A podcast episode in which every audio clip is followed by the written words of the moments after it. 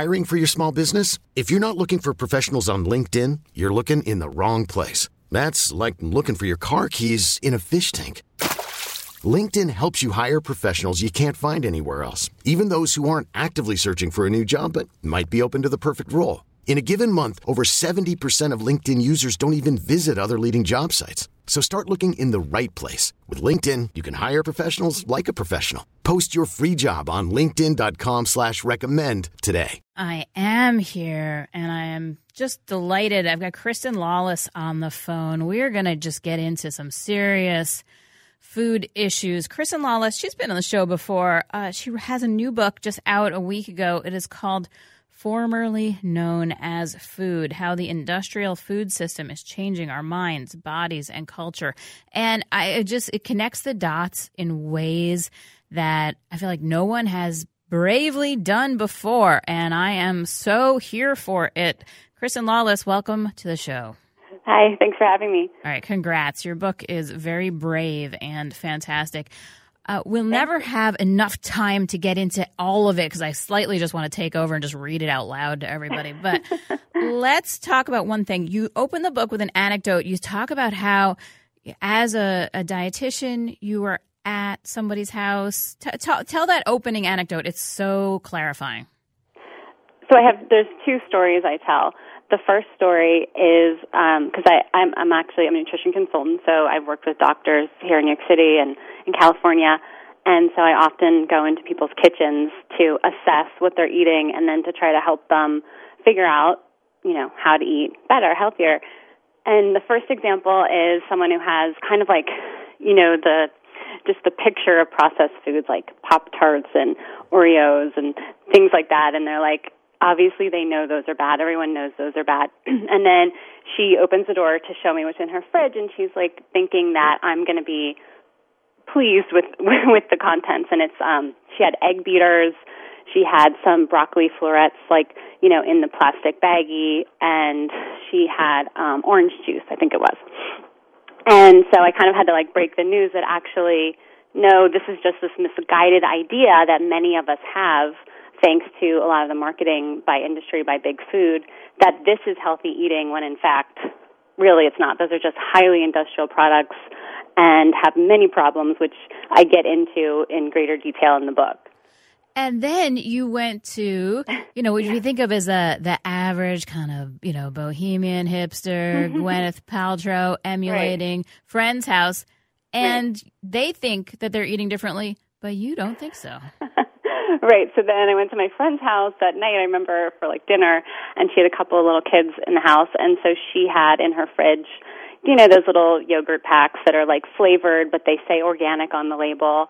And she also had those little squeezy pouches that I see parents giving their kids everywhere. The little plastic squeezy packs full of fruits and vegetables, and they also say organic or natural on the label.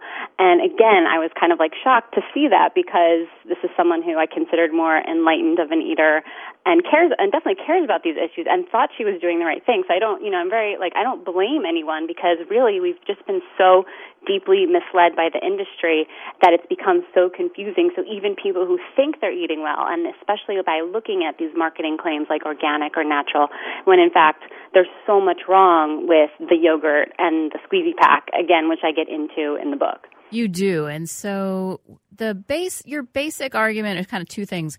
One, our food is not ha- is not have as much nutrition as it would in say George Washington's time or Teddy Roosevelt's time because we're growing it so differently. And then two, the processing changes things and the storage changes things too. Are those the the the basic yeah, yeah so let's right. talk about that why is food less nutritious than it was for say our great grandparents well, it has to do with the way we're farming now on these big industrial farms, large monocrop farms, which just means when you like grow one crop intensively, what it does is it depletes the soil. So people, the farmers in these big these big industrial farms are just looking to increase yield, so more crops and faster and with, you know, just greater efficiency. And what happens is when you do that, you don't care for the soil and the land and the biodiversity that you need in a farm in order to retain the nutrition in the soil and then the food. So all these things have been depleted and there's been studies to show that many of the vitamins have been significantly in decline since the 1950s until now. So that's you know the main way that even just whole foods like in, when we're talking about fruits and vegetables and things have been depleted. Yeah, and that's a thing. You know, uh, we're writing farm country here, and yeah. You know, the pressures that farmers are under to get ever right. more dollar yields out of their land. Their uh, farm machinery now costs so much, and just to hold on to your land and your you know life of having a right. roof over your head, the pressures are enormous. So it's not a not again like not to blame farmers, right. but things are uh, gone in that way. And then I, one of the things I love about your book is that you talk about all the little bits of chemicals that are here and there and everywhere. Can you kind of right. talk about that? Yes. So, well, number one, with the way that food crops are often grown, we're using a lot of pesticides, a lot of herbicides and fungicides. So, those are on the on the crops, which of course are going to end up. There's going to be some residue on the actual crop itself, which we take in. And then, and like going back to the what we were talking about initially with the the packaging, there's there are these chemicals in plastic packaging, and they're everywhere. So, and what they're they're called endocrine disrupting chemicals, which just means they're chemicals that interfere with your hormonal systems of your body. So that affects things from developing diabetes and obesity to brain development in the womb, especially children and babies, especially vulnerable to these kinds of chemicals. And that's why I was so alarmed to see my friend with those squeezy snack packs and the yogurt and the plastic because we know that those chemicals are leaching into the food. The researchers and scientists have done tests to show that there are trace amounts in these foods. And, and the problem with this is this is like the crux of it with these hormonal kind of um, chemicals is that they affect our bodies in very very small amounts. So a lot of people will say to me, "Oh, it can't be that big of a deal. I'm only getting this tiny amount." Well, unfortunately, because they affect the endocrine system, even tiny tiny amounts, what what industry calls trace amounts, are affecting us, and there is an abundance of evidence, um, which I talk a lot about in the book. And there's so many packaging materials, and it's impossible as an end user to you know to right. know what's in it or what's been in the packaging before your final packaging. Right. Know, uh, right along the supply chain and the manufacturing plants and all of it. Which is why, again, I don't blame the consumer because how would you know? It's not on the label. You're not. It's not saying, oh, this has uh, BPA or this has some other kind of chemical that's going to be harmful. You don't know as a consumer, and this is why I wrote the book because we have to know. I mean, I think as consumers, we have a right to know what's in our food so we can keep ourselves and our families safe, number one. But what we really need is to come together and to demand that the regulatory agencies whose job it is, is to protect public, um, do their job. Because what, what else I uncover in the book is that in many cases, they're not properly regulating these chemicals and industry is really getting away with putting stuff on the market that we just don't know enough about to say that it's safe. Yeah, the one of the scandals that's just boiling along and we never have time to get to because there's so many other scandals is that whole idea of the the generally recognized as safe regulation. And people that don't know, this is when uh, you can just put anything in your food and you just send a letter to the FDA saying, you know what, this is generally recognized as safe. And like, that's all you need to do. That's right. And in some cases, you don't even have to do that. So I talk about how sometimes when companies if the FDA gets the notification from the company and they're like, well, we have a few questions, we're not sure about this, the company can just decide to withdraw the notification and just continue marketing the product too. So, the, you know, it's it's a mess. I mean, one of the scientists I talked to in the book called it that we're living in the wild, wild west of regulation because really there is none when it comes to this stuff. Right, and we're running uncontrolled experiments on ourselves, on our children, and then. Right this is what I really want to talk about. So you really lay out the problems in the food system. It's nutritionally depleted. It's adulterated with all kinds of strange additives that we don't know what they are. They're leaching in from various sources. We mm-hmm. couldn't possibly get to the end of it. But you mm-hmm. put your finger on the thing that I feel like nobody has mentioned in all the years I've been writing about food, which is a long time, which mm-hmm. is that there used to be value in women's work in the home, making foods from scratch in right. these in you know a, a iron pot, like a you know, putting it in glass, so like right. doing things that were, and the value of that has been stripped from the system. Right. So talk about, uh, you know, women, their work, their invisible work, it actually was valuable. Yeah, and and I look at the the history of this in this country, and especially especially during the um, what was called the Gilded Age, which was like the the 18 1800s, women were really valued for, and we should point out this was like middle class white women too, so that's a huge caveat, but they were valued for their labor in the home and their cooking and their skills around the house. And it was it actually spilled over into the society. Men respected it. They viewed the home as a place of uh, democracy, even that was vital to um, a, a good and civil society. And then what happened was, you know, with industrialization, uh, women and you know, eventually women started leaving the home. By the 20s, the food industry started making um, had all these innovations in packaging and processing and shipping. So stuff started creeping into the home. But it wasn't really until like the 50s and 60s when it really was like in full swing the the food industry. And it it really convinced women in many cases that this was going to alleviate the burden of a lot of housework, which of course it did to some degree. But what I argue is that we lost something so crucial and so valuable you know, not only to our health, but as to, to society as a whole. And so we've kind of allowed the industry to take over that role, do the cooking, you know, quote unquote cooking in the kitchen for us, or, you know, people who can go eat at restaurants where they do the cooking there for you.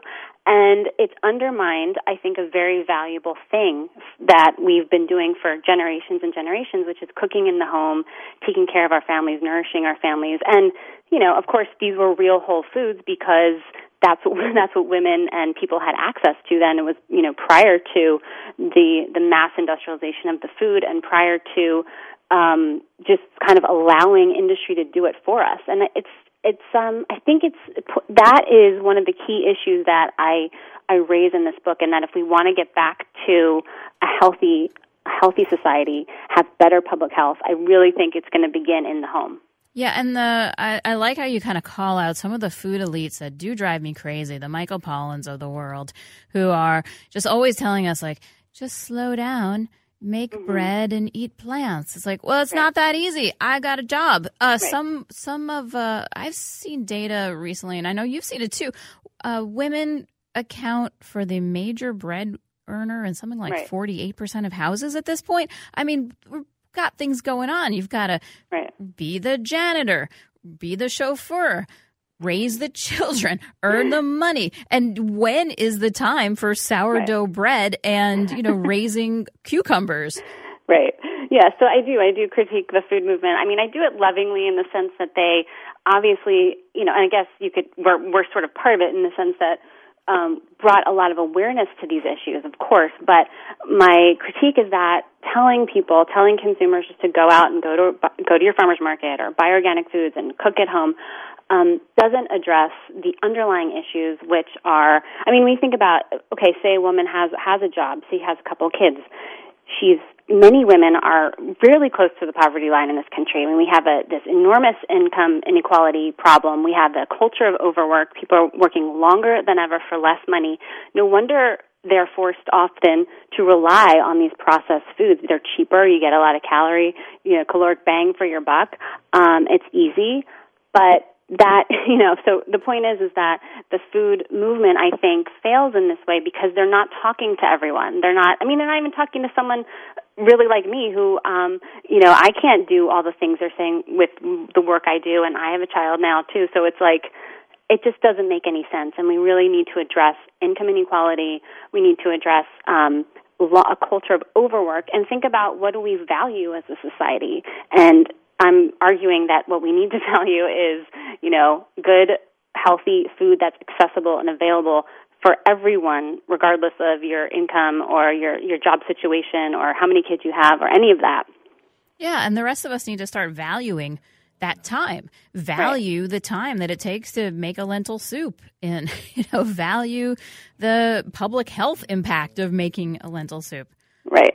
I mean, these are these are enormous issues, but what I'm trying to get at is that we can't just continue to call for consumer change because what it's essentially done is created two food systems, and we have one food system for the elite that can afford organic, sustainable, et cetera, and then we have a, a food system for the rest of Americans who are are relying on the processed food industry, and that hasn't helped the majority of Americans. And so, what we need to do as consumers is, as what I point out in the book, is we really do need to come together, demand regulation. You know, we talk about the chemicals in the food supply. What about that? I mean, that's what I think people need to come together and rally around and um, then we would start seeing really significant change. All right. If you want to read this book, it is called Formerly Known as Food. It's by Kristin Lawless. It really connects so many dots that needed to be connected. I feel like we're going to be talking about this for two or three years now. It's going to really lay out what's important. Kristin Lawless, I cannot thank you enough for writing the book, taking the time. I know you're going to get a lot of pushback, people, um, for for saying the things that need to be said, but I am grateful you did. Thank you. I really appreciate having me on. Thanks a lot. Oh, thank you. All right, we're going to come back and we're going to talk about another thing that's a real food, which is coleslaw. Got a call wondering about that. That is Kristin Lawless, K R I S T I N L A W L E S S. She's she's beyond the law. Kristin Lawless, formerly known as Food, the law that we can't talk about how much time it takes to put good food on the table. She's broken that law. I am here for it. I'm also here for coleslaw. So, what are you making this weekend? I bet you could make coleslaw to be part of it. It is one of the healthiest things we eat, all American hero food. Cabbage is so good for you. It's one of those cruciferous vegetables like broccoli and cauliflower and the things that people are telling you eat all the time because they are so good for you. It is one of them, and I've got the top five. They are up at wccoradio.com slash menu or wccoradio.com slash Dara. You can find them. They look good. Got links. I know I had to put the number, the regular mayonnaise coleslaw up because that's some of what all y'all want. And I respect that opinion. I've got one that cuts the mayo with a little buttermilk. It makes it lighter. Very good. Uh, so that is up. My number four is a blue cheese coleslaw from my friend and esteemed food writer, Rozanne Gold. Have you ever had blue cheese coleslaw? At first, it sounds weird, but if you're thinking, like, what is the one that I can put with a steak? It's out there. Really good. All right, I've got a French grated carrot coleslaw. You ever do that? Do you, they do this in France all the time. They just run a bunch of carrots through the food processor. They're all grated up, very healthy. That's up. Then I've got a miso ginger coleslaw. You know that one you get in Japanese restaurants? It's so tasty. A little slaw with the miso ginger dressing. It's very good. And I've got that recipe up right now. And then the number one, yeah, I had to put a little, I put the real Hellmann's classic up there, so I had to put a little whack-a-doo one from Alice Waters' history. Uh, ooh, let me try that again. Alice Waters, our famous princess of all things California cuisine. I love her. I just helped out on a cookbook with her, and you'll be hearing more about that. She makes this coleslaw. It's very California. So it's got a bunch of cabbage, of course, and then lime juice and cilantro and jalapeno, jalapeno a bunch of cucumbers. It's really healthy. Like your paleo friends, your gluten free friends, your dairy free friends, everybody will eat this and it's uh it's really not that expensive. Once you buy the cabbage, you're not buying too much more aside some, from some limes. All right, so that's up. All of these things are up on the website. You can get all of your coleslaw recipes. We come back, we'll have a minute or two for for ask me anything, and I will answer your questions. Dara here. All right, that was a whiz bang of a show. It's good to talk to someone who will finally connect those dots. I will say, as someone who breastfed some children for a total of like four years. Nope, you know, there's so little support for that in this culture. It is a, it makes lifelong health benefits for generations, not just your children, your grandchildren. I felt so lonely so much of the time, so unsupported. If you a mom or grandma, and aunt doing that now, you're breastfeeding these little ones, I support you. I see you. I see the hours and the difficulties and the time that you put in. It is, you know, if I could wave a wand and start valuing some of the work that that women do that it has such huge repercussions. Uh, as you know, I have a couple kids in school right now and wow, I am a working mom. I see so much uh, of the way that the school is built to have, you know, stay at home moms in the schools doing things. We've taken the ability of people to be stay at home moms out of the system and we leave the work that they were doing in the system. It, it's just so hard. And, and, you know, you get this one chance to build these little people's brains and immune systems you know, you get that that first 10 years, it's so vital. So everybody now who's out there kind of just doing that hard work, I appreciate it. I see you. I wish that more people would appreciate and see this, how hard it is. All right, so now back to our regular scheduled thing. That book was formerly known as Food by Kristin Lawless. So as ever, we got a couple of questions, uh, a couple time for some Ask Me Anything. I should say uh, next week we're going to have a totally different topic. We're going to be talking to uh, someone who's put together a St. Paul picnic itinerary for you. You want to do some picnicking next week?